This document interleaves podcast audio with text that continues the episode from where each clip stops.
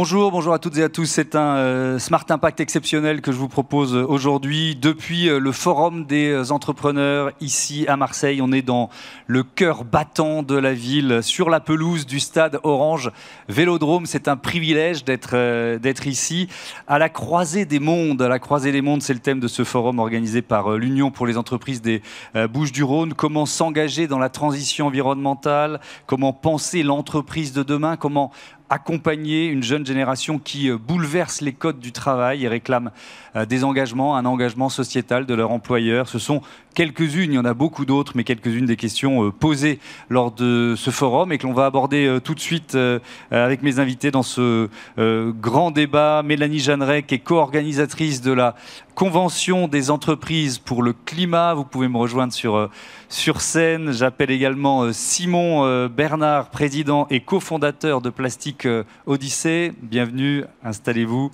Et Sébastien Demèche, le président de Telaqua. Bonjour, installez-vous, bienvenue à, tous les trois. C'est parti pour ce Smart Impact spécial Forum des entrepreneurs.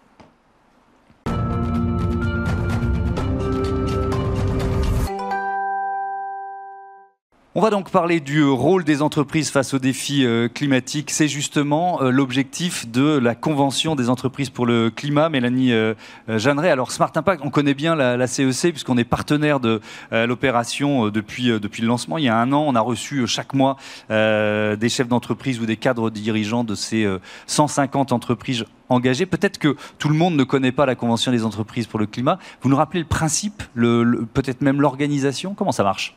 Donc la Convention des entreprises pour le climat, c'est un parcours qui a réuni des dirigeants de 150 entreprises euh, sur un parcours de 10 mois dans des entreprises de toute la France, de toute taille, de tout secteur, euh, dans un parcours de redirection pour les accompagner à réfléchir et à penser la transformation écologique de leur organisation. Oui, alors ce qui est intéressant, c'est que ce n'est pas seulement théorique, mais je voudrais euh, parler de la. Parce que tous mes invités m'ont parlé de la, première séance, le, premier week-end euh, où ils se sont euh, réunis. D'une certaine façon, il fallait parler la même langue et il y a eu ce qu'ils ont tous appelé une claque climatique. De, de quoi s'agit-il? Qu'est-ce qui s'est passé lors de ce premier week-end? Effectivement, alors euh, on a, ils ont appelé ça la claque parce que c'est euh, la première session durait euh, deux jours et demi. Mmh. Ils ont été réunis, on a, on a fait le constat ensemble et on a parlé de défis climatiques pour cette table ronde. En fait, le défi est immense. On parle de défis climatiques, mais aussi environnemental, social. Pendant deux jours, ils ont été informés, formés par des experts, des, des intervenants enfin, très connaisseurs de ces sujets. et on les a aussi accompagnés en collectif à prendre conscience de l'ampleur de ce constat-là donc en fait poser le problème, poser le bon problème. Euh, donc c'est vrai que ça peut être euh, assez violent en fait de prendre ça pendant de, toutes ces informations réunies pendant deux jours. Euh, la bonne nouvelle c'est qu'on les a accompagnés après dans la suite du parcours à cheminer pour trouver des solutions, travailler ensemble à cette construction d'une nouvelle feuille de route. Oui, et c'est ce que l'on va détailler ensemble, et, et c'est ce que vous allez proposer aussi aux entrepreneurs de plusieurs régions de France et notamment des entrepreneurs des Bouches-du-Rhône. On y reviendra euh, tout à l'heure. Euh, Simon Bernard et, Sébastien Demet, je vais vous poser la, même question. Euh, cette urgence climatique dont on parle, elle, engage vos entreprises. Vous les avez créées en partie pour ça. C'est from scratch d'une certaine façon. Est-ce que vous en avez pris conscience il y a longtemps? Ah, alors moi c'est marrant parce que depuis tout petit je voulais être inventeur je passais mon temps à réfléchir à des systèmes pour euh, euh, économiser de l'eau, des baignoires, recycler l'eau, euh, pour économiser de l'énergie, mais sans avoir cette conscience écologique, vraiment parce que c'était un défi que j'aimais bien, un challenge. Et petit à petit, à force de, travailler sur ces sujets-là, j'en suis venu à rencontrer d'autres personnes qui, travaillaient. Et, donc, j'ai construit cette conscience écologique au fur et à mesure. Et on va dire que la conscience collective, depuis quelques années, a beaucoup évolué. Et donc, c'est j'ai cheminé comme ça, mais j'ai pas eu de déclic, comme certains peuvent dire. Euh, ah, j'ai eu un déclic ce jour-là. C'est vraiment une, un, parcours euh, depuis longtemps. Ouais. Même question, Sébastien Demèche. Je vais faire un peu la même réponse. Je pense que c'est pas vraiment un déclic, c'est qu'on l'avait au fond de nous. Euh, en créant la société, nous, on travaille dans l'agriculture, en rencontrant de plus en plus d'agriculteurs. On s'est rendu compte qu'il y avait un problème de changement climatique, il y avait un réel problème, qu'ils n'avaient pas forcément les armes. Et donc petit à petit, on s'est renseigné, on est devenu un peu plus expert sur le sujet. Et c'est devenu encore plus prenant. Mais est-ce que vous voyez chez certains de vos interlocuteurs, ça, peut être des, parties prenantes, des pouvoirs publics, on, parlait du degré d'information, du fait de parler une langue commune, est-ce que vous ressentez parfois que il n'y a pas le même degré d'information? Je dis ça dans des mots sympathiques. Euh, oui, clairement, on le ressent. Notre travail international, ça va aussi dépendre des pays, ça va dépendre de plein de choses. Mhm. Euh, mais ce qu'on se rend compte, c'est bon, on est une jeune société, hein, on a 4 ans, mais déjà en 4 ans, euh, le discours a beaucoup changé. Les, grandes entreprises avec qui on peut travailler ont beaucoup changé, beaucoup évolué, et mettre ça au cœur de leur, de leur stratégie. Donc mhm. c'est quand même intéressant. Mais en effet, il y a il y a un peu de monde. On va présenter, évidemment, prendre le temps de présenter vos entreprises respectives dans, dans un très court instant, mais euh, euh, je voudrais, Mélanie Generet, euh, parler un peu de la formation des politiques, parce que c'est un vrai débat en, ce moment. je ne sais pas si vous avez vu, il y a eu un séminaire gouvernemental avec une scientifique du, du GIEC, Valérie Masson-Delmotte, qui a passé une demi-heure avec, avec les ministres. je pense qu'en une demi-heure, on n'apprend rien. ça s'appelle un vernis. Il faudrait combien de temps de formation? Très bonne question. Euh, les dirigeants de la Convention ont passé 12 jours pleins, plus euh, des soirées, des moments de webinaire, des moments de travail entre dirigeants, entre ces jours. Euh, donc on voit bien qu'entre 30 minutes et 12 jours, il y a un, grand écart. Après, en 30 minutes, on peut, euh, on peut avoir euh, de l'information très percutante et très pertinente. Valérie Masson-Delmotte, pour l'anecdote, a été la première intervenante à l'ouverture de la Convention des entreprises pour le climat à la session 1. Elle avait eu 30 minutes, mais après, effectivement, il y a eu deux jours pleins. c'est un point de départ et effectivement, il faut se donner les moyens. Et je pense que le message qu'on fait passer à chaque fois, c'est qu'il est urgent de prendre le temps de comprendre l'ampleur du, du constat et de poser ce problème. Mmh.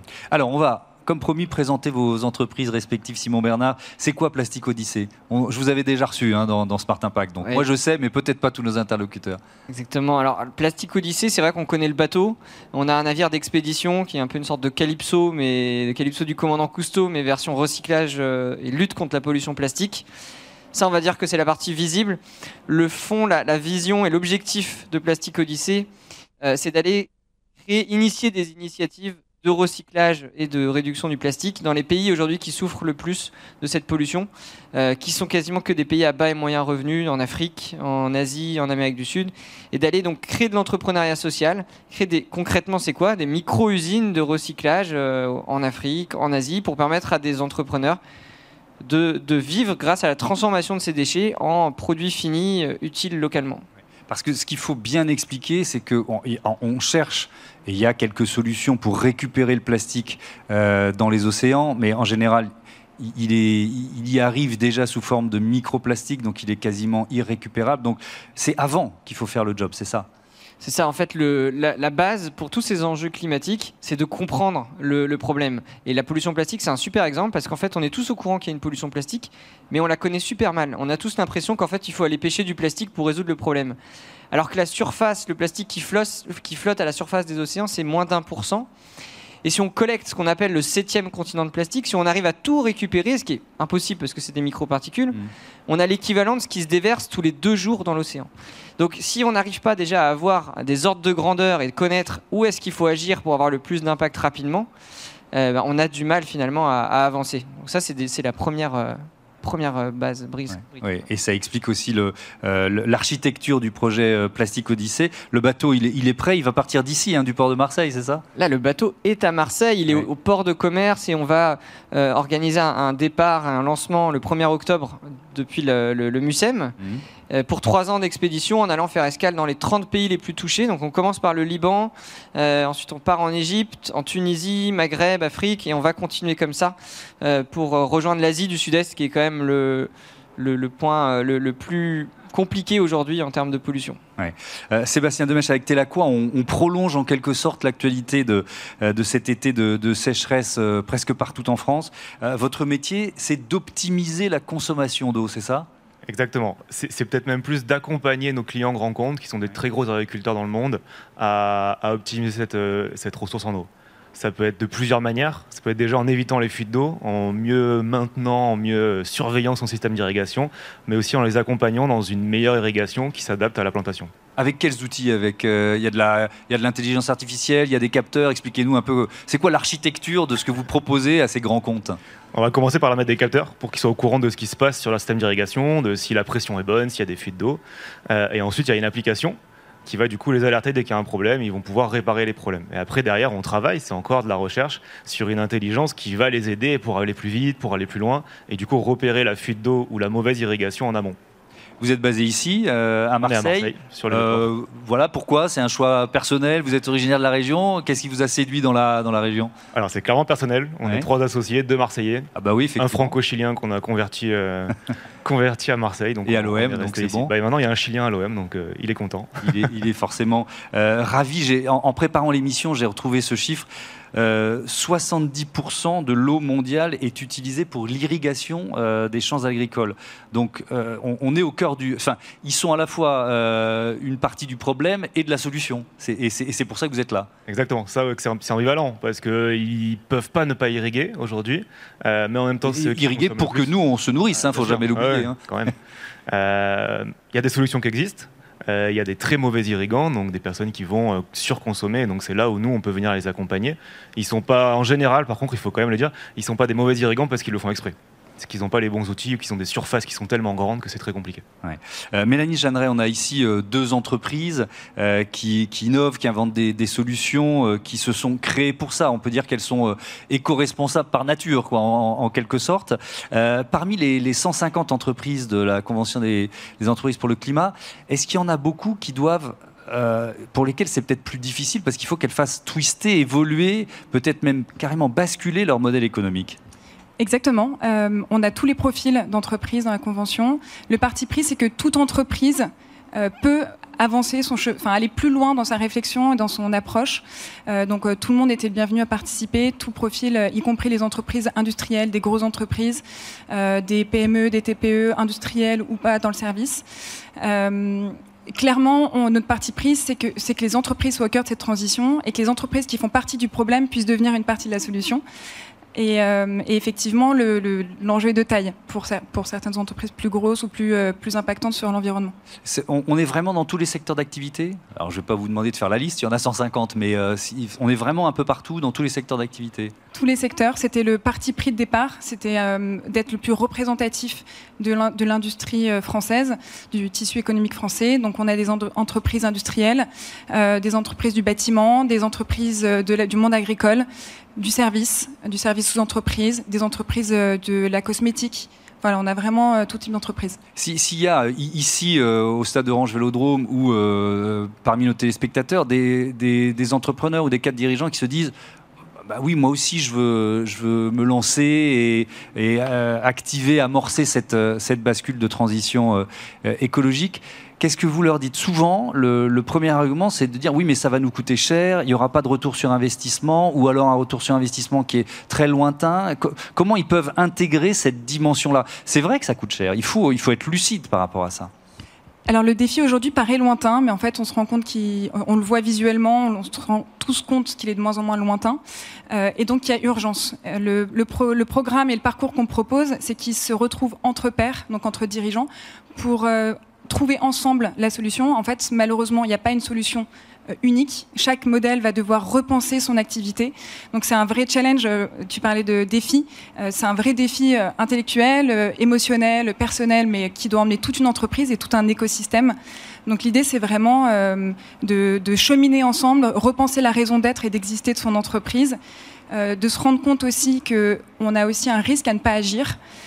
Euh, le point de départ de la convention aussi, c'était de dire euh, on a un, dilemme qui est que beaucoup d'entrepreneurs, beaucoup de dirigeants se disent que s'ils y vont seuls, bah, potentiellement ils prennent un risque parce que euh, leurs leur prix vont augmenter là où d'autres concurrents ne vont pas les monter. mais en fait, si on décide tous ensemble de passer à l'action et de se mettre en mouvement collectivement, en fait, on dépasse ce point-là, on dépasse l'inaction. Euh, et, euh, et le, le, programme propose d'armer, d'outiller, de donner les, les moyens de, de, réfléchir à ces solutions-là et en collectif. Donc vraiment, c'est un des points forts. Il y a le collectif, il y a l'innovation aussi. C'est euh, un élément sur lequel vous avez euh, insisté lors, lors, de certaines des sessions de la convention. Et on a une session qui est dédiée à ce sujet-là. et donc je tiens à préciser aussi qu'on est vraiment sur l'aspect comment l'innovation frugale peut servir effectivement à repenser nos, nos façons de travailler. On, on est dans des logiques aussi de créativité, mais aussi avant tout, ce qu'on a mis en avant, c'est l'inspiration du vivant. Donc c'est comment on peut innover en s'inspirant de la nature et du vivant. C'est toutes les logiques de biomimétisme. Euh, le but, évidemment, c'est pas d'être techno-solutionniste, c'est de se dire on va innover pour trouver la solution qui va nous sauver. Il y en a, il y a beaucoup de belles solutions qui permettent de régler des problèmes, mais il faut vraiment aller chercher la, nature profonde du problème.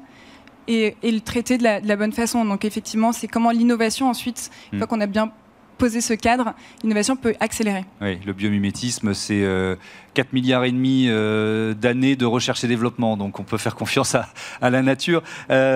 Simon Bernard, l'innovation, c'est un des aspects de Plastic Odyssée, sauf que vous êtes dans une logique low-tech, et, elle est cohérente avec ce que vous nous avez expliqué tout à l'heure, mais expliquez-nous expliquez ce choix. Alors la, la, low-tech, c'est vrai que nous, on s'intéresse en particulier à des pays sous contraintes qui ont peu de ressources, et donc c'est des super laboratoires, c'est des endroits où l'ingéniosité est, très forte, c'est dans les pays sous contraintes qu'on innove le plus en réalité. Et euh, l'innovation frugale, l'innovation low-tech, en général, c'est vu comme une sorte de retour en arrière. Bah, au contraire, nous, on pense que c'est faire mieux avec moins. C'est arriver à, utiliser, euh, à, répondre, on va dire, à un objectif, là, typiquement recycler des, déchets, mais en utilisant le moins de matières premières, le moins d'énergie possible. Et Vous avez un exemple concret? Bah, typiquement, euh, on, va chercher à faire des, systèmes euh, avec très peu d'automatisme, donc qui, sont, qui vont durer dans le temps, qui sont simples à réparer, à construire. Euh, et donc on est un petit peu à, à l'opposé, on va dire la low-tech est un petit peu à l'opposé de ce qu'on peut faire aujourd'hui avec tous ces capteurs et cette technologie qu'on a. Et, ça répond à des besoins de base. Donc là, on parle de, recyclage euh, du plastique, de, pollution. Euh, ça peut être l'accès à l'eau, à l'énergie. Et aujourd'hui, c'est les plus grands défis de l'humanité. Et, on se rend compte que la majorité des ingénieurs travaillent peut-être pour 10% de la population qui sont capables de s'acheter une iWatch, alors qu'à côté, il y a des défis incroyables, intellectuellement super intéressants, donc pourquoi ne, pas euh, s'y attaquer? Je crois que vous, vous, embarquez à bord un, petit euh, centre de recyclage euh, expérimental. Alors il, doit être compact, hein, j'imagine, parce que vous êtes sur un bateau.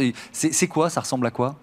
On a à peu près 150 mètres carrés quand même d'ateliers avec une dizaine de, de, machines. Qui sont toutes des machines très simples, inspirées de ce qu'on a vu aussi beaucoup en Afrique, de ce qui est déjà utilisé et qui va nous servir à incuber. Donc c'est une sorte d'incubateur de start-up, mais pour euh, des, recycleurs euh, euh, africains et, asiatiques.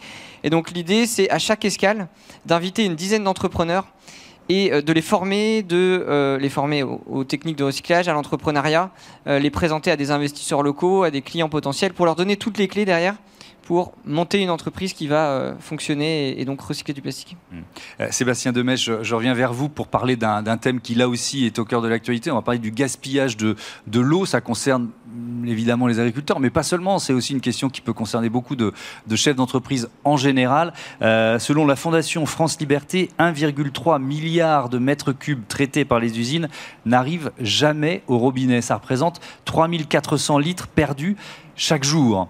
Je voudrais vraiment qu'on rentre dans le détail des solutions que vous proposez euh, pour, euh, pour réduire ces pertes. J'ai vu qu'il y avait notamment cette idée de maintenance prédictive. De quoi il s'agit? Ça fait toujours rêver ça quand on dit maintenance prédictive. Euh, on, a l'impression d'être dans un, dans un film de science-fiction, sauf que c'est très concret et c'est très actuel. Comment ça marche?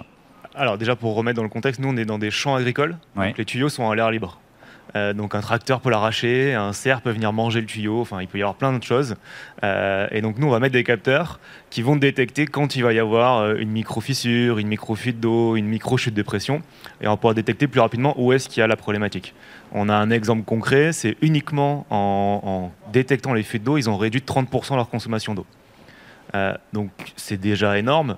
Euh, et on voit que c'est bon pour la planète, c'est bon pour le portefeuille aussi. Hein, faut pas l'oublier. J'allais enchaîner, c'est que du coup ils pompent leur eau, euh, donc ils ont réduit de l'eau, mais ils ont aussi réduit leur consommation énergétique. dans le cas c'était l'énergie électrique, donc ça va. Mais parfois on a des clients qui sont au pétrole.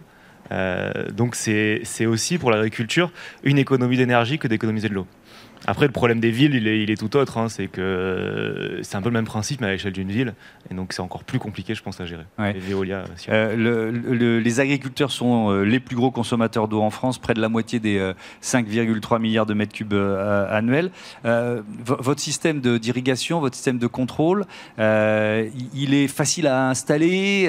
Enfin, vous le dites, on peut, on peut assez rapidement faire 30% d'économie. ça coûte cher, c'est facile à installer. Allez-y, faites le, faites le pitch quoi.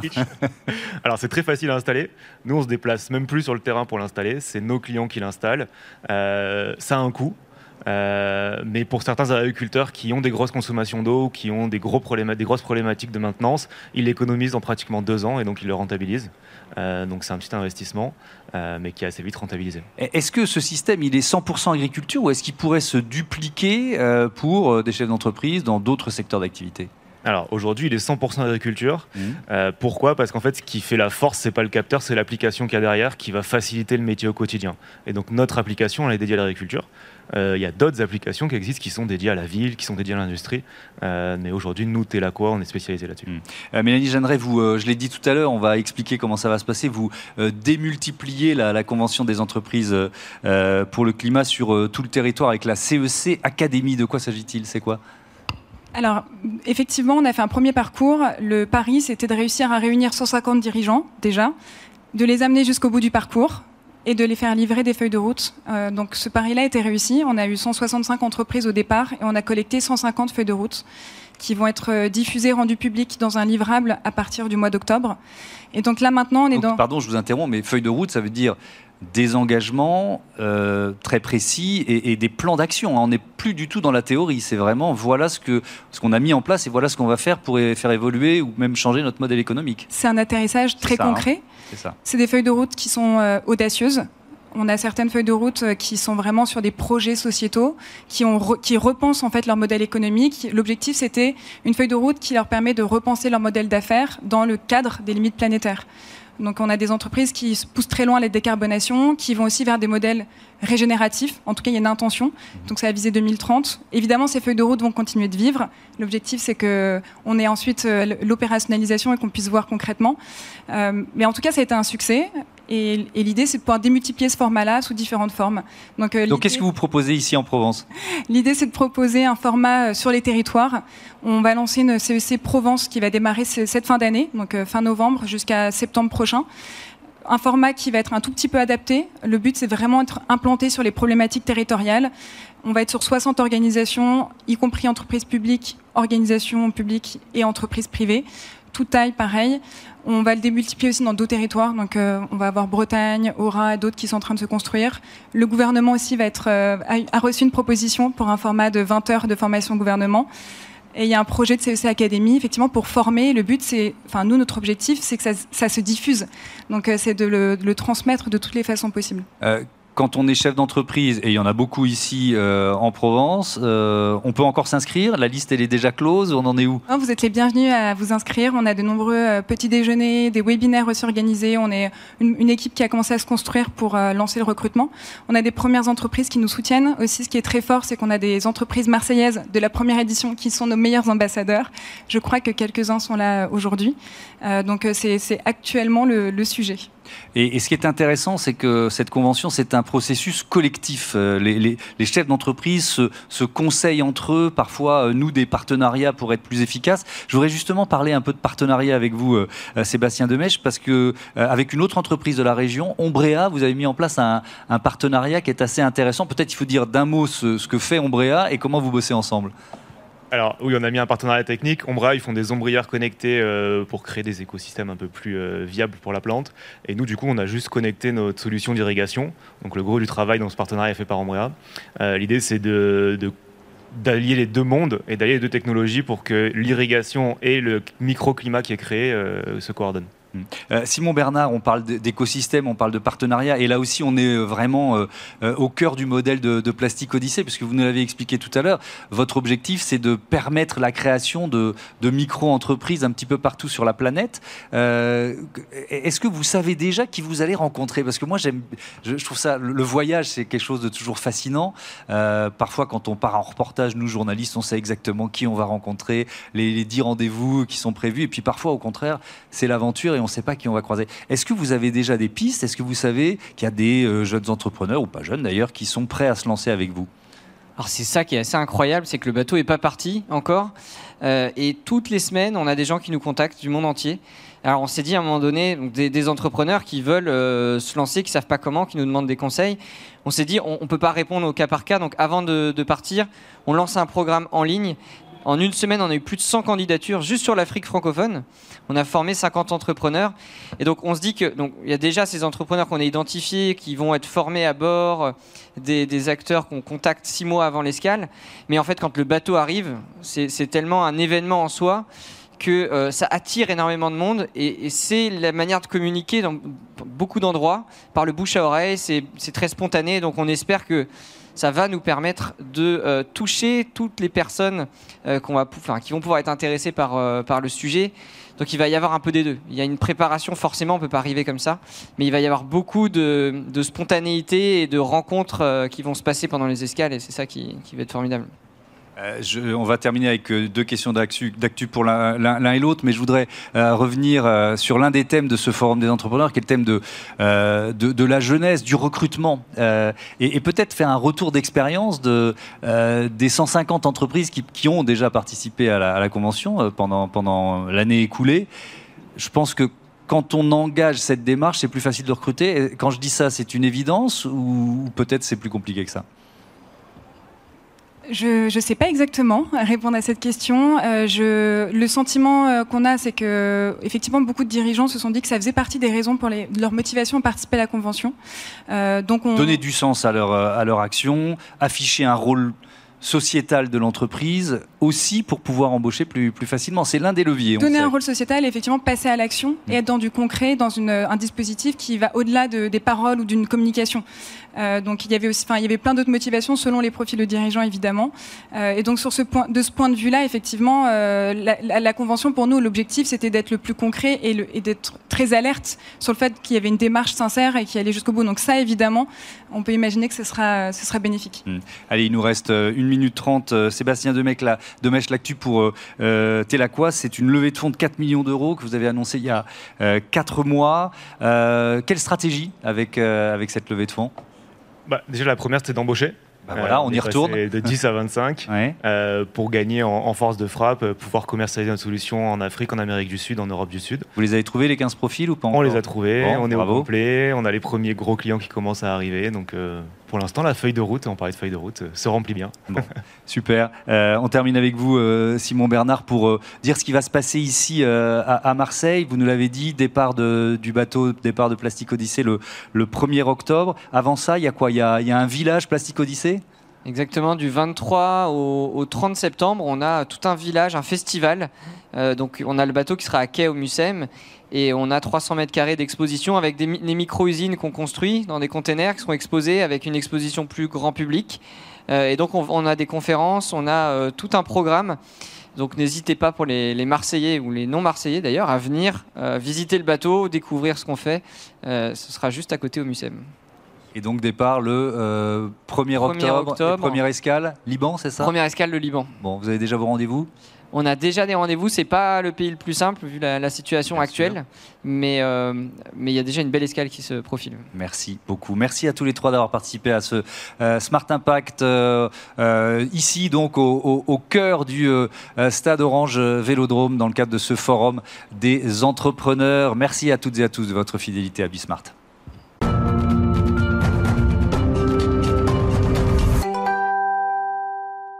Bonjour, bonjour à tous. C'est une interview euh, exceptionnelle que je vous propose sur Bismart depuis le forum des euh, entrepreneurs organisé par euh, l'UP13, l'Union pour les entreprises des Bouches-du-Rhône. son entreprise est française et mondiale, au cœur des enjeux de transition énergétique, au cœur de l'actu aussi et des pressions politiques. je vous présente mon invité, Patrick Pouyanné, le président directeur général de Total Energy. Bonjour. Bonjour. Bienvenue, merci d'avoir accepté euh, euh, de participer à, cette émission. On a 45 minutes devant nous, donc le temps euh, d'aborder de, nombreux thèmes, d'aborder en profondeur la, la, stratégie de Total Energy qui veut devenir numéro un mondial des énergies renouvelables. D'abord, peut-être un mot de votre présence ici à Marseille, au cœur de ce stade magnifique, le stade Orange Vélodrome. Qu'est-ce que ça représente pour vous d'être ici? Ben, d'abord, je découvre le stade de l'intérieur. C'est un stade mythique pour euh, tous les Français, et c'est plutôt bien.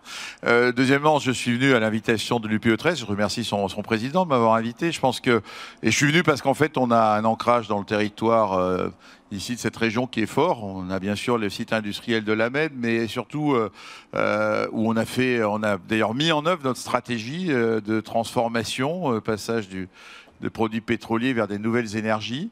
Euh, je pense que c'est important aussi que les, grands patrons comme moi, ben, on s'intéresse au territoire de la France. Donc c'est comme ça que j'ai pris l'invitation et donc euh, euh, je pense porter aussi le message que les territoires et le développement territorial nous intéressent et qu'on y contribue me paraît aussi utile pour et donc ravi de pouvoir m'exprimer devant les, les entrepreneurs de la région.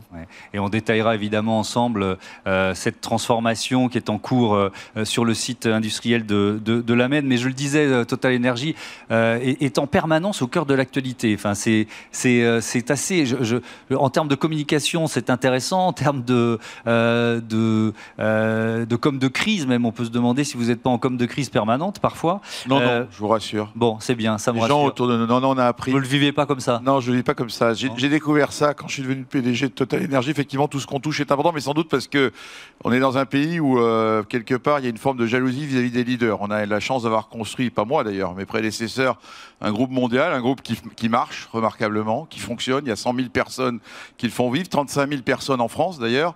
D'ailleurs, dans toutes ces polémiques, ce qui me touche le plus, c'est pas vraiment euh, nous, euh, etc. C'est plutôt comment réagissent les 35 000 Français qui travaillent chez Total Energy face à ces polémiques.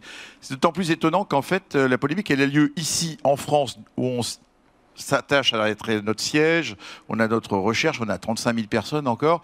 Et je ne la vis pas du tout à l'étranger, en fait, la vérité. Donc il y a un côté assez frustrant. On est un des plus grandes entreprises euh, françaises euh, qui, effectivement, euh, réussit, réussit c'est clair, dans ces métiers, dans des métiers où nos concurrents sont tous anglo-saxons, des grandes boîtes nationales. On a construit ce encore une fois, on a permis, euh, on a réussi à construire ce, géant industriel dans un secteur clé qui est l'énergie. On le voit aujourd'hui. Mhm.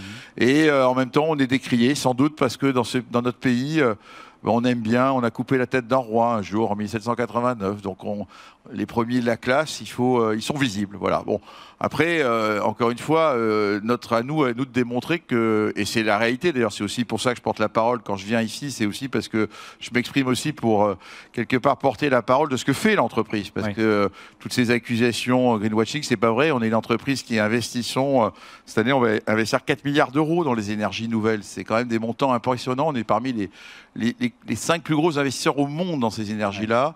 Voilà. Donc après, quand on gagne de l'argent, ben effectivement, on est à un moment où il y a une crise énergétique, c'est vrai, mais euh, c'est pas par hasard qu'on gagne cet argent en ce moment, c'est parce qu'on a beaucoup travaillé justement pour mm. pouvoir investir dans des projets, etc. Alors, on va y revenir en détail. Je voudrais d'abord parler de la, de la ristourne à la, à la, pompe que vous appliquez en France, 20 centimes euh, depuis le 1er euh, septembre. Elle vous coûte combien? Qu'est-ce que ça représente en part de vos bénéfices Elle nous coûte de plus en plus cher parce que les, les Français se ruent sur nos stations-service. Bah oui, forcément. Bon, voilà. Donc, ce qui prouve d'ailleurs que le gouvernement qui nous a incité à, à répondre au débat qu'il y avait autour de la taxe sur les propriétés par un rabais avait raison. Je pense que puisque finalement les Français euh, répondent immédiatement, donc du coup il y a presque il y a presque trop de queues devant nos stations-service qui sont refusées. Bon, on va s'assurer qu'elles soient approvisionnées. Euh, donc euh, le ministre de l'économie l'avait dit, ça va nous coûter en fonction d'ailleurs, ça va dépendre du nombre de litres d'essence qu'on vend, hein, mais en gros à peu près 500 millions d'euros sur cela, ce qui est un, un geste volontaire, enfin très important. Euh, on le fait pendant Volontaire, deux mois. on vous a un peu. Euh, non, mais il y avait un débat entre. Non, on nous a pas. Il y avait un débat qui était euh, que qu'on avait d'ailleurs initié. Pourquoi je dis que c'est volontaire, c'est que dès le mois de mars, on n'a pas attendu le débat de juillet. Nous avions lancé une opération au mois de mars d'abord privilégiant les stations d'essence rurales, mhm. parce qu'on considérait que c'était... Pourquoi rural Parce que c'est les Français qui se déplacent le plus pour aller travailler ou amener les enfants à l'école, plus que dans les villes où il pouvait y avoir des transports, des transports en commun. On avait fait une opération à 10 centimes, on l'avait prolongée de nous-mêmes sur les autoroutes cet été. Pourquoi les autoroutes? Parce qu'on sait que les Français l'été euh, voyagent plus à 12 centimes. Donc on avait déjà lancé les opérations de nous-mêmes. Sans qu'on... Après, il y a le débat qui a pris de l'ampleur. On a décidé de passer à 20 centimes pour voir. Je vois d'ailleurs que les Français... Euh, adoptent, enfin, quelque part, sont, vont profiter de ces profits via le prix de l'essence. Donc voilà, donc euh, notre ministre de l'économie avait raison de suggérer que la réduction directe est meilleure. Et, vous l'avez dit, euh, afflux de clients, vous, vous, avez battu des records de, fréquentation dans vos stations en France cet été, forcément. Cet été, sur les autoroutes, on a vu à peu près 20-25% de plus que les, les, années précédentes. Bon, ce qui est quand même tout à fait notable.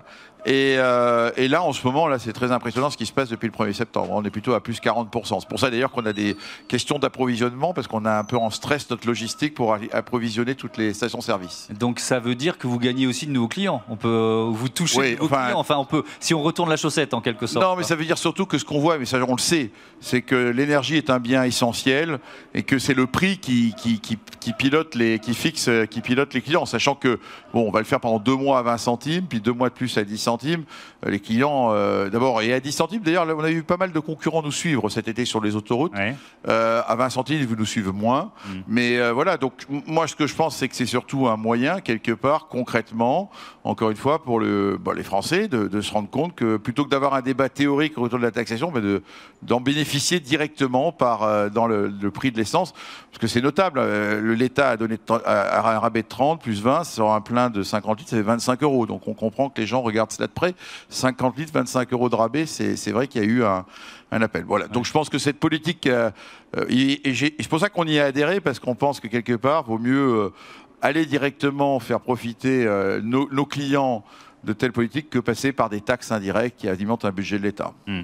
Il y a certains de vos concurrents qui, qui, protestent, par exemple Francis Pousse, qui est le président des petites stations-service indépendantes, qui parle d'iniquité et qui affirme que certaines stations vont mettre la clé sous la porte. Qu'est-ce que vous lui répondez? Je, je, pense d'abord qu'on a on a nous-mêmes d'ailleurs des stations qui ne sont pas toutes de la même taille. Et je, veux dire, d'abord, c'est deux mois que ça dure. Encore une fois, c'est un appel euh, du gouvernement pour contribuer au pouvoir d'achat des Français auxquels nous avons répondu. Bien sûr que euh, le groupe que je suis, euh, quelque part, a les moyens de, le faire. mais je pense qu'il faut... on a des bonnes relations, gardons nos bonnes relations entre nous. encore une fois, il faut plutôt voir ça comme une opération temporaire répondant à une crise temporaire. Hum.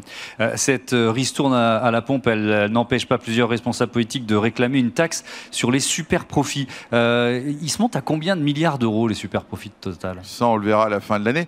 Les super profits, c'est d'abord, je ne sais pas ce que c'est les super profits. Moi, je connais les profits, donc je sais répondre à la question. Alors, j'ai posé la question à une économiste. C'est une économiste de l'environnement. Elle dit que ce sont, sont, des profits qui ne sont pas forcément créés par des innovations, par de la bonne gestion ou par les choix stratégiques de l'entreprise, mais par la conjoncture. Tous les profits je veux dire, les profits en ce moment de Total Energy sont complètement liés au choix stratégique de l'entreprise. On a fait un choix stratégique majeur qui était d'investir, de devenir le numéro 2 mondial du gaz naturel liquéfié au cours des cinq dernières années. On est le numéro 2 mondial et il se trouve que le gaz naturel liquéfié, c'est ce dont l'Europe a besoin en ce moment pour pouvoir fournir du gaz à l'Europe. On, avait investi dans 15% des capacités de regasification de fameux terminaux pour amener du gaz naturel liquéfié. On les a rachetés à Engie qui était sorti de ce business. Bon, effectivement, on a fait des choix. Aujourd'hui, ils payent, mais ça n'a pas été gratuit tout ça. Il faut avoir en tête qu'en 2015, on avait un point mort pour les, entrepreneurs, ça ce que je veux dire, qui était à 100 dollars du baril. Les équipes de Total Energy l'ont baissé à 25 dollars du baril. Effectivement, quand le baril remonte, on gagne plus d'argent. Donc des, et ça se fait pas tout seul. Ça se fait par des vrais efforts, des choix qui ont été faits, de, stratégiques dans l'entreprise. Dernièrement, enfin, je voudrais surtout dire qu'en fait, on est déjà très taxé. Nous sommes l'entreprise de France la plus taxée en fait mondialement le, taux de fiscalité de Total Energy cette année sera pas loin de 50% mondialement. Il n'y a pas d'entreprise française. Alors effectivement, on paye nos impôts là où on produit du pétrole. Hmm. Euh, ça, c'est le principe de base. C'est un principe universel de territorialité de l'impôt. Euh, on est dans un état de droit. Euh, et une démocratie, et auquel nous, tenons d'ailleurs. Et je pense que le Parlement français doit, doit inscrire tous ces débats dans le cadre d'un état de droit. On paye. Alors il se trouve qu'en France, on a des activités qui sont des activités plutôt de marge, pas de prix absolu, puisqu'on fait du raffinage. C'est une activité, le raffinage français, il faut savoir qu'elle a perdu un milliard au cours des deux dernières années. Vous ne nous avez jamais entendu nous plaindre. Cette année, elle va gagner de l'argent parce qu'effectivement, le diesel, du fait de la, euh, le, diesel coûte cher. L'essence vaut rien en ce moment. On produit l'essence à perte. Par contre, le diesel vaut cher. Mhm. Donc, on va gagner de l'argent. On va payer de l'impôt sur les sociétés en 2022. Je suis plutôt content, hein, d'ailleurs, de, sachant que, indépendamment de l'impôt sur les sociétés et le débat actuel, Total Energy, euh, en 2021, a versé 1,9 milliard d'euros à l'État français en taxes diverses. Quand on verse des dividendes, nous payons des taxes sur les dividendes à l'État français. Donc tout ce Donc vous dites basta, on en paye assez, quoi. Non, je dis qu'on en paye beaucoup. Il faut avoir en tête que bah, quand ça allait mal, euh, par exemple, le dernier chiffre que je pourrais illustrer que ce que je dis, qui est spectaculaire. En 2020, le Covid, ça allait pas très bien. On a payé 6 milliards d'impôts. En 2021, 16 milliards d'impôts mondialement. Donc en fait, on est déjà dans un environnement, nous, pétrolier, mais effectivement, ça se passe dans les pays où nous produisons. Mm. Et en France, où on a des activités euh, euh, de marge, ben, on gagne moins d'argent, voire, euh, si j'ai parlé du raffinage qui gagne de l'argent, je peux dire que notre activité aujourd'hui de vente de gaz et d'électricité, du fait du blocage des tarifs, ben, on perd des sommes importantes cette année. Mais on ne va pas le dire. Encore une fois, je ne suis pas en train de plaindre, je dis simplement qu'il faut regarder ça dans la continuité. Total Energy a refusé toute aide de l'État pendant la période du Covid. Hmm. Parce qu'on sait que cette entreprise est capable de faire de traverser des crises et que je ne considérais pas que c'était à l'État français de venir nous aider, même si la situation était plus bonne. Est-ce que c'est pardon de vous interrompre, cette taxe sur les super profits, est-ce que malgré tout, vous vous préparez à la payer? Est-ce que vous vous dites, le gouvernement, il y a une quasi-impasse budgétaire qui se profile à l'horizon, pression de l'opinion publique, il ne va pas pouvoir euh, s'en passer? Non, attendez, l'impasse budgétaire n'est pas que Total Énergie, ah, d'autres entreprises. Je sais bien. Deuxièmement, moi, nous, vous savez, on est dans un état de droit, on respecte les décisions de droit. Après, on en tire les conséquences. On est dans un pays qui veut réindustrialiser le pays. Si on nous taxe nos activités industrielles du pays au moment où ils gagnent de l'argent, alors qu'elles nous ont les pertes, personne s'en est occupé. Nous, on en tire des conséquences sur nos politiques d'investissement. Après, il faut quand même voir que tout ça, c'est aussi, c'est pas, il n'y a pas de menace dans ce que je dis. C'est simplement, c'est la réalité d'un groupe. Mm. Donc, je pense qu'il faut que ce débat revienne à la raison. Le président de la République a dit, d'ailleurs, que je comprends qu'au niveau européen aujourd'hui, il y a des réflexions. Bah, si l'Europe décide de prendre des mesures pour financer euh, euh, les, je dirais, le, fait que les prix, les prix de l'énergie sont trop hauts, on en est, on en est conscient. C'est pas responsable. Ça, il y a plusieurs acteurs, il y a plusieurs dynamiques de marché. Euh, donc, on respectera bien évidemment les si règles. Ça se joue au niveau européen, vous le savez bien, ça va prendre beaucoup de temps avant. J'ai pas l'impression que ça va prendre beaucoup de temps. D'après ce que je comprends, les chefs d'État sont assez décidés à aller vite. Bon. Voilà. Ce, ce, qui est sûr, c'est qu'encore une fois, euh, il faut qu'on soit tous raisonnables. J'espère qu'on ne cumulera pas des taxes à tous les niveaux. Il y a un principe, soyons clairs, il y a un principe de ne pas imposer deux fois le même bénéfice, qui est un principe fondamental. Et là, l'entreprise, qui d'ailleurs, la, France, heureusement, État de droit, a signé des, beaucoup de traités de non-imposition avec beaucoup de pays et on, les fera respecter. Mmh. Euh, l'un des euh, chantiers majeurs de cette rentrée, euh, Patrick Pouyanné, c'est le, plan de sobriété énergétique du gouvernement. comment une entreprise comme Total va-t-elle y participer? Est-ce que vous vous préparez déjà quand il y aura des pics de consommation? Comment ça va se passer ça? Bien, sûr, on fait plusieurs choses d'abord là-dessus. C'est majeur. D'abord, j'ai signé une tribune avec Jean-Bernard Lévy et mmh. Catherine MacGregor pour dire qu'il fallait s'en préoccuper. Pourquoi? Simplement parce que c'est la meilleure réponse à la question de la crise. Euh, faire des économies d'énergie, c'est économiser du pouvoir d'achat, c'est économiser des émissions de CO2. Donc je veux dire, pour moi, c'est un. C'est gagnant-gagnant. C'est gagnant dans tous les sens. Et on sait tous que si on veut aller vers l'objectif de neutralité carbone, il faudra économiser l'énergie. Donc c'est l'occasion ou jamais dans cette crise d'accélérer ces politiques d'économie de l'énergie. Donc on, le regarde de deux sujets. D'abord, nous sommes nous-mêmes un gros consommateur d'énergie. Et donc en ce moment, on va lancer un gigant plan euh, qui va coûter à peu près un milliard d'économie d'énergie. On va accélérer parce que c'est l'occasion jamais, puisque nous gagnons plus d'argent, de les réinvestir dans l'entreprise pour faire des économies. Donc ça, c'est notre contribution directe et on va le faire. Après, on est en train de réfléchir, puisqu'on est aussi un distributeur d'énergie, comment on peut, par exemple, euh, les Français, et en fait, il faut reprendre les idées des années 73, la chasse au gaspillage. On avait beaucoup favorisé en matière d'électricité hors creuse, heure pleine. On apprenait les, tarifs, on déplaçait les tarifs, on expliquait les Français, on était incités à plutôt faire tourner nos machines à laver la nuit plutôt que le jour. Bizarrement, aujourd'hui, avec la concurrence, tout le tarif est quasiment le même toute la journée. Donc, on est en train, on va relancer, parce que ça, c'est un moyen concret. On va relancer les tarifs heure pleine, heure creuse, avec même une idée que, en donnant un reward, enfin en français, un bonus positif au client qui, qui déplacerait plus de 10 ou 15% de sa consommation du jour vers la nuit. Donc ça, voilà, on va, on va rentrer dans ce jeu-là, on veut être un acteur tout à fait majeur. Je, pouvais pas, je ne peux pas avoir signé une tribune avec mes deux collègues et ne pas l'appliquer à nous-mêmes et, contribuer au mouvement. Voilà les idées sur lesquelles on travaille. Mm-hmm. On, va on va aussi lancer d'ailleurs une campagne euh, à la télévision pour réexpliquer des gestes simples qu'on avait tous appris quand on était gamin. Moi, je me rappelle, en 73, on, faisait des tas de trucs qu'on avait appris et qu'on a oublié parce que l'énergie était devenue pas chère après. Mm. Bon, ben, elle est chère, il faut, il faut se retrousser les manches. Et franchement, c'est la meilleure façon de. Moi, je suis très optimiste sur le fait qu'on passera l'hiver hein, par rapport à tout le débat. Il faut juste se mobiliser tous à tous les niveaux pour, euh, bah, on sait qu'on a euh, à le faire et comme on l'avait fait il, y a, 30 ou 40, il y a 40 ans. Allez, une dernière question euh, d'actualité et ça nous ramène encore à une, polémique qui vise Total. Vous avez été accusé par l'ONG Global Witness de produire du kérosène qui sert ensuite à ravitailler les avions de combat russes. accusation que vous avez rejetée lors de, avec plusieurs communiqués. pourquoi c'est faux? Bah, c'est faux parce que c'est faux. Oui, non, mais pardon. Alors ma question elle est mal tournée. Euh, expliquez-nous, euh, voilà, euh, ce qu'il y a de faux dans cette accusation. De parce que c'est faux, parce que des gens, parce qu'il y a des gens qui nous veulent du mal, profondément des ONG qui veulent qu'on arrête de produire du pétrole et des gaz. Et bon, je suis désolé, c'est faux. C'est totalement faux et c'est inacceptable que des grands médias relayent des accusations fausses sans les vérifier. Mm. Surtout quand nous-mêmes nous leur expliquons que c'est faux. C'est faux parce que le champ de gaz. Donc ce kérosène, il va ailleurs, quoi. Mais il y a pas, on ne produit pas de kérosène en Russie. D'accord. Je, je produis aucun kérosène en Russie. Je produis du gaz. Quand on produit du gaz, il y a ce qu'on appelle des condensats. Ces condensats sont traités dans une chaîne et ils sont tous exportés euh, et on l'a on l'a écrit, ils sont tous exportés, donc aucun n'alimente. Bon. par ailleurs, il se trouve que par ailleurs, sur la Russie, nous, avions, nous, avions, annoncé au mois de mars que nous ne garderions que les actifs qui contribuent à exporter du gaz vers l'Europe puisque les gouvernements européens n'ont pas sanctionné le gaz parce qu'ils en ont besoin du gaz russe. Donc, qu'est-ce qu'on fait depuis le mois de mars? Alors, ça prend du temps, mais on y arrive. On vend, nous sommes en train de céder tous nos actifs en Russie qui ne concourent pas à l'approvisionnement de l'Europe. Le champ en question, dont on a inventé qu'ils aient du kérosène, vous n'avez jamais vu, il se trouve que le gaz reste domestique et donc on a essayé de le vendre. Et donc d'ailleurs, on avait signé des accords en juillet et on est, on est en train de le vendre. à Novatec. Donc à Novatec qui est le partenaire russe qui l'a racheté. Et effectivement, les seules personnes qui achètent des aujourd'hui les actifs russes, euh, c'est les Russes. Hein. ça, je ne vais pas grand monde d'autres. Donc voilà. Donc on avait annoncé une politique qui était de désinvestir tous les actifs ne contribuant pas à l'approvisionnement de l'Europe. On le fait. Et cette accusation est totalement non fondée. Donc voilà, je le répète haut et fort. Et franchement, ça fait partie des choses frustrantes que d'être accusé. Mm. Et on est dans un monde aujourd'hui où quelqu'un lance une accusation, c'est relayé par des réseaux sociaux et ça devient une vérité.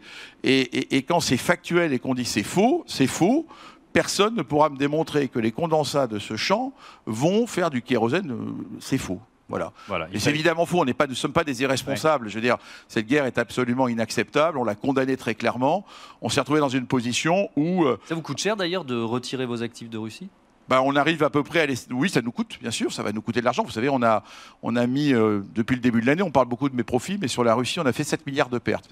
Personne euh, n'en parle vraiment. Donc 7 milliards, on, est, on était la deuxième entreprise euh, la plus exposée de notre secteur à la Russie. Bon, mais on en tire les conséquences. Hein. A pas de, on, a pas de, on a une position claire avec le conseil d'administration, on exécute ce qu'on a fait sans état d'âme. Il faut juste qu'on combine, encore une fois, notre responsabilité d'approvisionner l'Europe en liaison avec les gouvernements européens et français, et puis euh, le, fait que ça prend du temps, parce que quand vous êtes dans un pays comme cela, pour avoir toutes les autorisations pour céder un actif, bah, je peux vous dire que j'ai des équipes qui y passent beaucoup, beaucoup de temps. Mmh.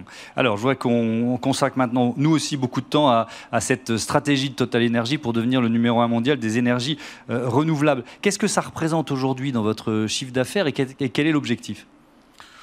Peut-être pas numéro un mondial, dans le top 5, on a dit. C'est déjà pas mal. L'objectif, c'est de. Non, en fait, ce qu'on a, on est devenu Total Energy parce que on a profondément changé notre stratégie, puisque on était un groupe Total qui produit du pétrole et du gaz. On parle beaucoup de Total Pétrole d'ailleurs, même si en fait notre production est quasiment moitié pétrole, moitié gaz.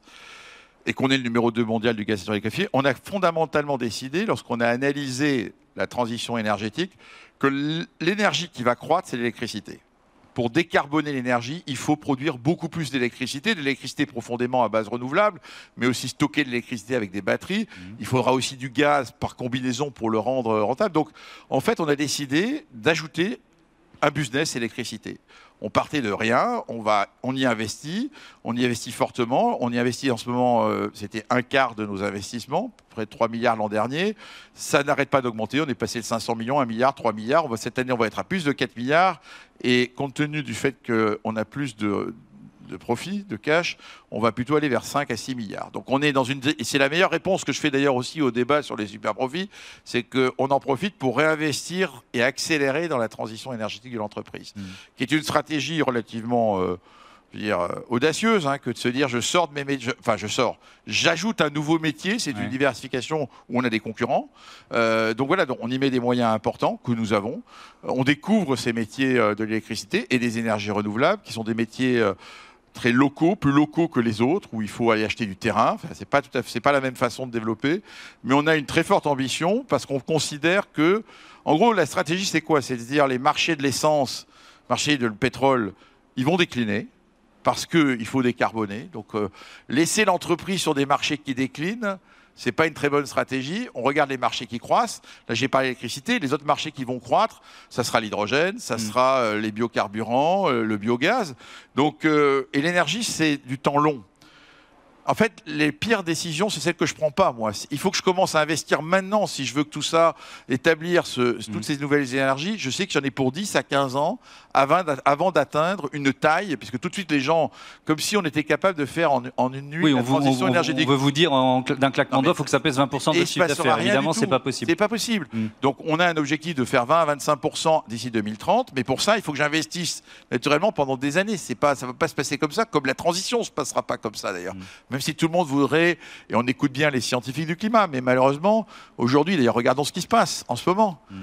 Vous avez une crise énergétique, les gouvernements européens qui disent qu'on va vers Green Deal veulent tous plus de gaz, et au passage, on subventionne toutes les énergies fossiles parce que les clients, à la fin, eux, ils veulent pas payer plus cher. Donc c'est tout cela qu'on essaye de trouver la, bonne, euh, le bon équilibre au sein de l'entreprise entre continuer à produire l'énergie d'aujourd'hui dont nos clients ont besoin, c'est-à-dire du pétrole, et plus de gaz, le gaz naturel liquéfié, mais en même temps accélérer et investir. Et nous nous sommes différenciés de tous nos concurrents pétroliers en faisant ce pari de dire qu'on pouvait construire un électricien euh, à base d'énergie décarbonée majeure pour le futur. Voilà, l'ambition. Et en gros, c'est assurer la pérennité de cette entreprise. Mmh. Et, ça s'est donc euh, incarné par ce changement de nom, par ce nouveau logo que, que vous portez à votre euh, veste. Alors ce logo, il a, il a, il a, les couleurs ont du sens, il faut l'expliquer. Oui, le rouge, c'est le pétrole, et puis il y a pétrole, gaz, il y a chaque couleur qui représente cette énergie, au pétrole, gaz, biomasse, hydrogène euh, et, euh, électricité, bien évidemment. Donc euh, ça, c'est les, pour être honnête, on l'a pas choisi comme ça. Je veux dire, franchement, le logo nous a été proposé par une agence de com. On l'a trouvé moderne, beau, dynamique. Et après, ils nous ont dit qu'il y avait cette couleur, donc cette énergie. Vous l'aviez pas vu tout de suite, c'est ça Non, ça c'était pas comme ça que ça. Ça c'est l'histoire à l'envers, souvent dans la, com qu'on fait dans la, pub.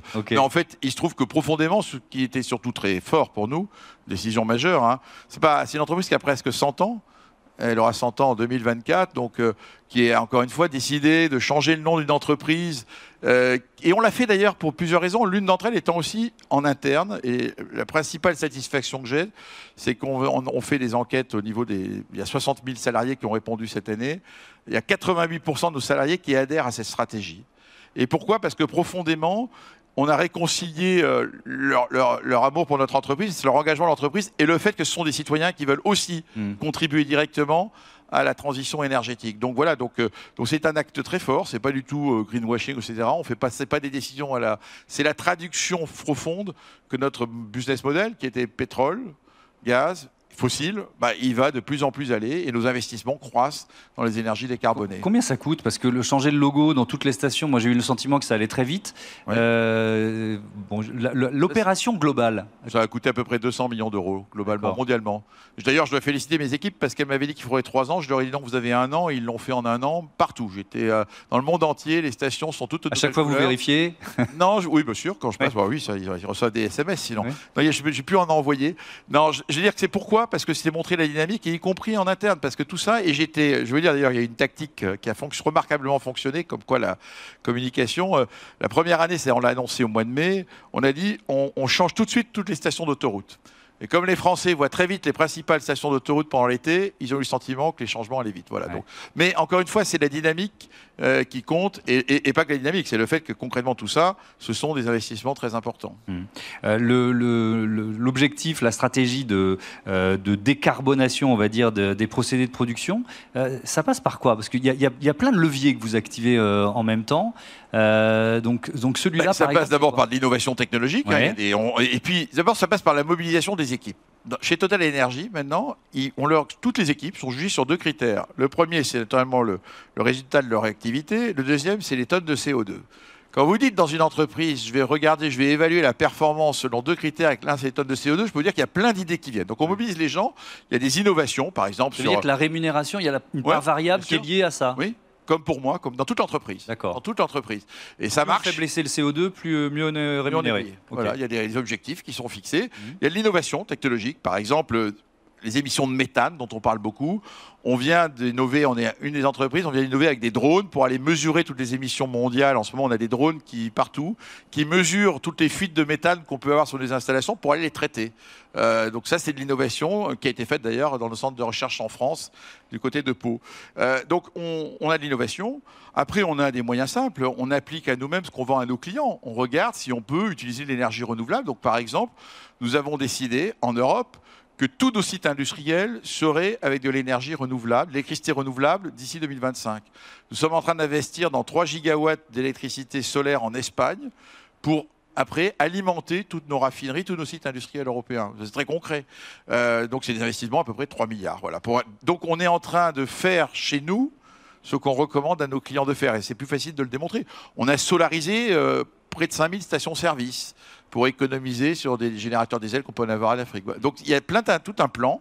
Euh, et, là, je vais vous dire d'ailleurs, avec le, prix de l'énergie qui est plus élevé, puisqu'il y a un lien entre énergie et émissions de CO2, on va encore accélérer ces plans de décarbonation. Donc ça, c'est voilà comment on fait. Euh, quand, on décide voilà, de, rajouter une business unit, de, de, se lancer dans les énergies renouvelables, ça passe forcément par euh, de la croissance externe, des acquisitions d'entreprises?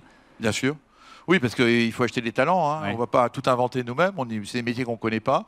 On a, on a, fait pas mal d'acquisitions, on en fera d'autres, sans aucun doute. Euh, après, il faut toujours faire des acquisitions, mais il faut les consolider, hein, parce que acheter, c'est facile d'en haut, c'est de, l'argent, enfin c'est facile, il faut convaincre le partenaire, il faut, négocier, mais je veux dire, après, le problème, c'est de mettre tout ça en ordre, euh, d'intégrer, d'intégrer, ces métiers, donc euh, de tirer parti de nos savoir-faire dans nos métiers historiques de gestion de projet pour en faire bénéficier les nouveaux métiers. Et par exemple, aux États-Unis, où on vient d'acheter, de constituer un portefeuille de près de 25 gigawatts en deux ans, bah maintenant on a dit bon, pause, il faut maintenant qu'on reconsolide tout ça pour pouvoir faire ces projets, parce qu'à la fin, l'objectif c'est d'investir et de déployer les projets. Donc euh, voilà, donc c'est d'ailleurs une aventure passionnante qui prend pas mal de notre temps, mmh. des équipes pas plus jeunes et qu'il faut alors, sachant que quand vous achetez des gens qui viennent de entreprises plus petites qui viennent dans une grande entreprise, bah, il faut garder le momentum. Donc c'est tout un challenge managerial. Mais bon, on a, on, a démontré dans le passé qu'on savait le faire. On va continuer à cela. Mais c'est sans doute pour nous un, de nos principaux challenges. Ouais. Euh, puisque vous parlez du marché américain, c'est un, des marchés sur lequel vous, euh, investissez beaucoup, notamment dans, cette logique euh, d'énergie renouvelable. Sur le recyclage du plastique, par exemple, on peut faire un focus là-dessus?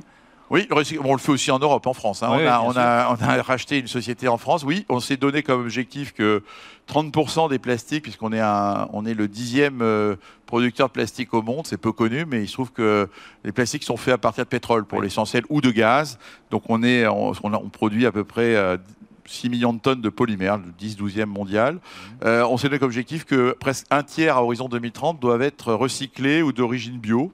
On est d'ailleurs devenu un, des leaders du, bioplastique sur base de sucre. Et puis sur le recyclage, oui, on, est en train. Alors il y a deux types de recyclage du recyclage mécanique, on fait des tris, on, on coupe. Et l'autre recyclage, c'est le recyclage chimique, qui est des innovations technologiques. Et on va investir en France sur le site de Grand Puy euh, dans une unité mondiale de recyclage chimique. Donc tout ça, c'est oui, c'est majeur. Euh, je pense que les plastiques sont décriés. D'ailleurs plus sur les usages du plastique. Le plastique, c'est une matière première essentielle. Hein. Bah, son, euh, succès s'explique par. Non, mais il est euh, essentiel. Euh, dans les voitures, dans les seringues, bah, ce qui est décrié et qui n'est pas acceptable, c'est l'usage unique du plastique dans des sacs qu'on jette dans les océans. Ça, c'est, il faut mettre fin à l'usage unique du plastique. Mais le plastique est un matériau fondamental. Mais on sait qu'on peut le recycler. Alors, ça coûte un peu plus cher. Dès que vous faites du recyclage, faut, bah, vous, mais il faut absolument. Donc voilà. Donc on a, ça fait partie de nos politiques de neutralité carbone que d'accélérer ce recyclage des plastiques. Alors il y a un bon exemple pour parler de cette, euh, cette transformation et il est ici dans la région euh, euh, sur le, le, site de la raffinerie de la Med. Vous parlez maintenant de bioraffinerie. Pourquoi? Mais parce qu'à la MED, on a décidé, ça a été là. Je sais que ça a été euh, un des grands débats avec nos collègues, nos salariés en 2016, lorsqu'on a annoncé ce projet, 2015 d'ailleurs, euh, qui on s'est dit bon ben, euh, en fait, on a trop de raffineries en Europe. finalement, on sait utiliser du savoir-faire de nos équipes, mais aussi des unités industrielles, pour les transformer en bioraffinerie. Or, on a de plus en plus besoin de biocarburants, de faire de carburant non pas à partir de pétrole, mais à partir d'autres euh, d'autres matières premières, je vais y revenir. Et donc l'AMED, à l'époque, a été vu, ils ont eu peur parce qu'ils ont eu le sentiment qu'on faisait un saut dans l'inconnu. On était assez convaincus, le marché est là, on le sait, et on savait qu'on bénéficiait de, on pouvait en gros faire des économies d'investissement par rapport à des concurrents, transformer ce site. Donc c'est une transformation majeure euh, qui aujourd'hui fait que ce site qui en gros, je vais vous dire, pour partir des chiffres, perdait à peu près 100 millions d'euros par an. Aujourd'hui, il gagne de l'argent. Pas beaucoup, mais il en gagne. Donc ça veut dire que la transformation économique, mais surtout, ce marché ne fait qu'accélérer. Et d'ailleurs, on va bâtir sur la MED, euh, s'apprête à, et je pense qu'on attend les accords de l'Europe, mais on veut totalement décarboner l'hydrogène de la MED, en faire un des plus grands sites industriels en France d'hydrogène vert. Ça sera un projet de plus de 200 millions d'euros qu'on va investir. Il y a une, ferme, étant de solaire aussi, c'est ça? Il y a aussi une ferme solaire. Non, mais dans ces choses-là, on a décidé qu'un site comme ça, bah, il faut sortir le fossile et profondément en faire des sites industriels, des nouvelles molécules décarbonées dont on a besoin. Donc voilà, donc en faisant cela, bien sûr qu'il y a eu une transformation assez forte du site, et pour les équipes, c'est pas simple. Euh, et j'en suis conscient, mais on sait aussi qu'à la fin, euh, on a assuré la pérennité de ce site pour des dizaines d'années. Et, donc on investit dessus euh, de façon cohérente. Mmh. Je voudrais qu'on parle, on, enchaîne un peu les, grandes thématiques autour de, des renouvelables, de, de l'éolien et notamment de l'éolien offshore, du retard français notamment. comment vous l'expliquez? On est très très loin, très très loin des Pays-Bas, très très loin du, du Royaume-Uni, alors qu'on a, j'ai recherché le chiffre 3400 kilomètres de côte euh, en métropole. Écoutez, il n'y a pas eu la, je pense que la, mobilisation. Je pense qu'en fait, je vais vous dire simplement, comme on est un très grand pays nucléaire. Euh, et même s'il y a quelques difficultés en ce moment, on est un grand pays nucléaire. On l'avait un peu oublié, on, l'a un peu oublié pendant quelques années. Oui, mais enfin, on a quand même 75% euh, de notre électricité mm. qui est d'origine nucléaire, 70%, ça baissera à 50%. Je pense que simplement, du fait, on n'a pas nécessairement accéléré. On est aussi un des pays, il faut l'avoir en tête, qui avons euh, l'énergie la plus décarbonée au monde. Donc, quand, on, quand, dit, quand la France pas besoin, quoi. Mais non, mais quand la France est accusée de ne pas être sur la trajectoire climatique, je veux dire, on part de très très bas parce qu'en fait, on a une énergie qui est décarbonée. donc on nous compare, on, nous dit, il faut que la France accélère, alors qu'en fait, on est déjà très bas. Donc je pense qu'il y a eu quelque part au niveau des pouvoirs publics l'idée que c'était peut-être pas la priorité immédiate. Bon, maintenant, il, il, faut le faire. On a une ressource effectivement, l'éolien offshore bon, qui pose des questions vis-à-vis notamment de communautés de pêcheurs, mais je pense qu'on peut trouver des, terrains d'entente plus, facilement qu'à terre sur l'éolien. Des pays que vous avez cités ont accéléré. Nous sommes, nous, d'ailleurs, euh, on, s'y est mis. Hein. on, a, on, vient de lancer notre première, on produit maintenant une très grande éolienne offshore, euh, un champ d'éoliennes offshore en Écosse puisqu'on a un champ d'éoliennes de 1,2 gigawatts, c'est à peu près la taille d'une centrale nucléaire française. Hein. Donc le champ est énorme, il y a une centaine d'éoliennes offshore, c'est très puissant. On vient d'acquérir des, sites euh, offshore euh, au large de New York. Euh, d'ailleurs, les trois entreprises françaises énergétiques ont chacune acquis des concessions maritimes. Ça a rapporté pas mal d'argent à l'État américain, d'ailleurs. Euh, bon, maintenant, on n'attend qu'une chose, hein, c'est pouvoir le faire ici. Il y a des hein. projets en Méditerranée? Il y a des projets en Méditerranée, euh, notamment d'éoliens flottants. Mhm. On a un petit projet pilote, là, en ce moment, qu'on développe au, large de Gruissant. Mais il va y avoir des appels d'offres, dont un potentiellement au large de la, région Provence-Alpes-Côte d'Azur, qui va être mis en appel d'offres. Donc, moi, simplement, je, je sais bien que le gouvernement a dit qu'il veut y accélérer. Il faut le faire recommandation, à mon avis, la bonne méthode, c'est de faire comme les Anglais ou les Américains, c'est de mettre des enchères, que le meilleur gagne. Et vous savez, quand vous avez investi, comme nous venons de le faire euh, aux États-Unis, 800 millions de dollars pour acheter une concession maritime pour 50 ans, on va faire le projet. Hein. Je veux dire, on ne va pas laisser euh, la concession maritime euh, sans investir derrière. C'est la meilleure garantie pour les gouvernements d'attirer les meilleurs industriels. Qui ont... L'éolien offshore, par contre, est très capitalistique. Hein. donc il faut vraiment des acteurs majeurs. EDF a pris sa part, bien évidemment, et il y a la part, mais je pense qu'il y a la place pour, pour tout le monde pour accélérer. donc je pense que la prise de conscience et le projet de loi qui va venir de ce point de vue-là sont, sont bienvenus. Il nous reste cinq minutes dans cet entretien. Je voudrais qu'on parle de la jeunesse. C'est l'un des, des, thèmes de ce forum des, entrepreneurs ici euh, à Marseille, avec, on, le sait, des diplômés euh, euh, plus exigeants qui veulent donner du sens à leur choix professionnel, qui, on l'a vu, rejettent pour les plus engagés ou les plus radicaux. On peut, on peut, on peut choisir le terme que l'on veut. Une, une, voie un peu toute tracée dans les grands groupes. On l'a vu avec les diplômés, certains diplômés polytechniques ou d'agro-paritech. Est-ce que Total Energy attire toujours les jeunes talents? Comment ça se passe? Ça, il n'y a aucun problème. Il n'y a aucun problème. Mais il faut. Vous n'avez pas de souci, vous ne faites pas partie des 93% de d'entreprises en France qui ont du mal à embaucher. Non, je peux vous dire parce que je pense que les jeunes, bon, bien sûr, et tous les points de vue sont acceptables. Hein. Moi, je ne cherche pas à convaincre les gens au droit d'avoir des opinions. Il y a des jeunes qui expriment des opinions contre. Nous les respectons. Mais je peux vous dire que les jeunes, ils ont assez du bon sens. Hein. Ils voient une entreprise. Et même ceux qui s'intéressent aux énergies décarbonées, aux renouvelables, ils voient une entreprise qui, qui marche, qui fonctionne bien, qui a des gros résultats, qui a une politique d'investissement qui est la plus agressive. Bah, ils viennent naturellement chez nous parce qu'ils veulent faire des projets et contribuer. Mmh. Donc aujourd'hui, on a pour euh, chaque poste qu'on ouvre euh, des dizaines de candidats. Donc on a le choix. Euh, donc j'ai pas de, de soucis de ce point de vue-là. Euh, et j'entends ce qui est dit. Oui, et c'est plutôt bien qu'on ait de plus en plus de jeunes aussi sortant de ces écoles, universités, qui, va, qui aillent vers des PME ou des start-up, mais tant mieux. Je pense qu'il n'y a pas que le modèle du grand groupe euh, comme le modèle de l'administration. Il y a tous les modèles. Je pense que la France a peut-être trop souffert justement d'attirer tous les talents. Et nous-mêmes, on diversifie nos recrutements en regardant pas seulement. Les gens pensent que Total, il y a Total Énergie, il y a que des polytechniciens. Je peux vous dire qu'il y a de n'importe quelle école de France ou université, nous recrutons parce que nous aussi, on a besoin de diversité et que la vérité, c'est pas parce qu'on est bon en maths qu'on est nécessairement bon dans les affaires. Vous savez, il n'y a pas de lien immédiat. On peut l'être, ça ne veut pas dire que c'est interdit. Donc nous aussi, on cherche à diversifier les, les recrutements en France, à l'international, euh, dans les divers. Euh, donc ça fait partie d'une richesse d'une entreprise. Donc, mm. mais je pense que là, là-dessus, euh, on entend bien ce qu'on dit, mais je pense aussi la dynamique qu'on a créée par Total Energy ben, intéresse. les jeunes qui nous regardent. Donc on, y arrive. Mm. Total qui soutient des écoles de production avec Industrie. Il y, a, il y, a, un bon exemple de projet ici à Marseille, une école qui doit préparer au métier du photovoltaïque, c'est ça? Oui, en fait, ça, c'est une autre volée de notre. Euh, je considérais, quand je suis venu patron, on a une fondation qui a des moyens importants. Mmh. Qu'un des plus gros problèmes de ce pays, c'est quand même quand vous lisez à la, une de journaux euh, que 100 000 jeunes sortent d'une classe d'âge sans, qualification professionnelle, c'est un vrai problème. Par ailleurs, j'avais été très frappé par les initiatives prises par Xavier Niel, l'école 42 dans l'informatique. Or, dans l'industrie, il n'y a pas d'équivalent. Il n'y a pas d'équivalent. Et donc, on s'est dit quand même, on pourrait peut-être faire deux choses utiliser une partie de notre prospérité pour aider des jeunes en difficulté à accéder à des métiers, les professionnaliser, les accompagner, à, côté de ce que peuvent faire les écoles ou en complément, et prendre des initiatives vers le monde de l'industrie. Alors on a eu deux rencontres.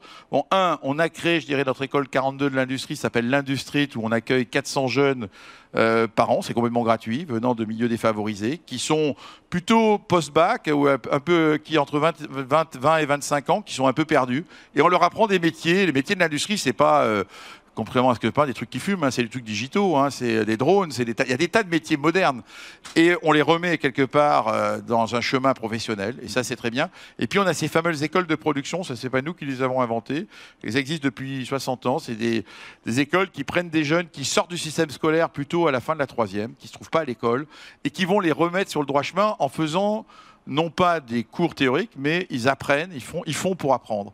Et donc, on a décidé d'accompagner ces écoles de production. Il y en avait 20 en France, il y en avoir 100. Euh, il y en a trois dans la région et une nouvelle qu'on est en train de créer sur les métiers justement euh, renouvelables. Euh, comment on installe des fermes solaires, comment on, maintient, on répare autour des énergies renouvelables. Il y a aussi, il y en a une sur le textile dans la région, il y en a une sur la chaudronnerie. Voilà comment une entreprise comme la nôtre peut aussi contribuer, je dirais, à, à partager la prospérité avec euh, les jeunes qui sont quand même le, qui sont le futur de notre pays. Donc c'est une cause de laquelle je suis personnellement très attaché. Un tout dernier mot, il nous reste une minute. Euh, on, a commencé par ça, mais est-ce que ce, poids euh, symbolique, ce poids politique de Total en France, il, finit par vous peser de temps en temps? Non, il, peut me frustrer, mais il va pas me peser parce que de toute manière, c'est moi je suis là dans, à la tête d'une entreprise encore une fois qui qui est passionnante, qui a, qui a un chemin, qui a une stratégie, on ne doit pas en dévier. Après, il faut sans doute qu'il euh, y a toujours une hésitation. Est-ce qu'on doit rentrer dans ce débat politique ou pas? Quand on y rentre, on va être critiqué parce que c'est un terrain, on n'y est pas. Et quand on n'y est pas, on, on, nous accuse de ne pas assez parler. Oui, Donc, merci. vous laissez les autres parler à votre place. Voilà, et voilà. Donc c'est compliqué parce que le, le, temps d'un chef d'entreprise, c'est d'abord de s'occuper aussi de développer l'entreprise. Et euh, voilà, donc je dirais, euh, bon, on l'observe, c'est la rançon de notre succès. encore une fois, c'est plus frustrant que pesant. Euh, mais euh, à moi, à nous, euh, moi et mes collègues, de démontrer qu'il y a des bonnes raisons pour lesquelles cette entreprise fonctionne très bien. Merci beaucoup, merci Patrick Pouyanné d'avoir participé à ce grand entretien sur Bismart et, et, depuis ce forum des entrepreneurs à Marseille au cœur du stade Orange Vélodrome. Merci à tous de votre fidélité à Bismart.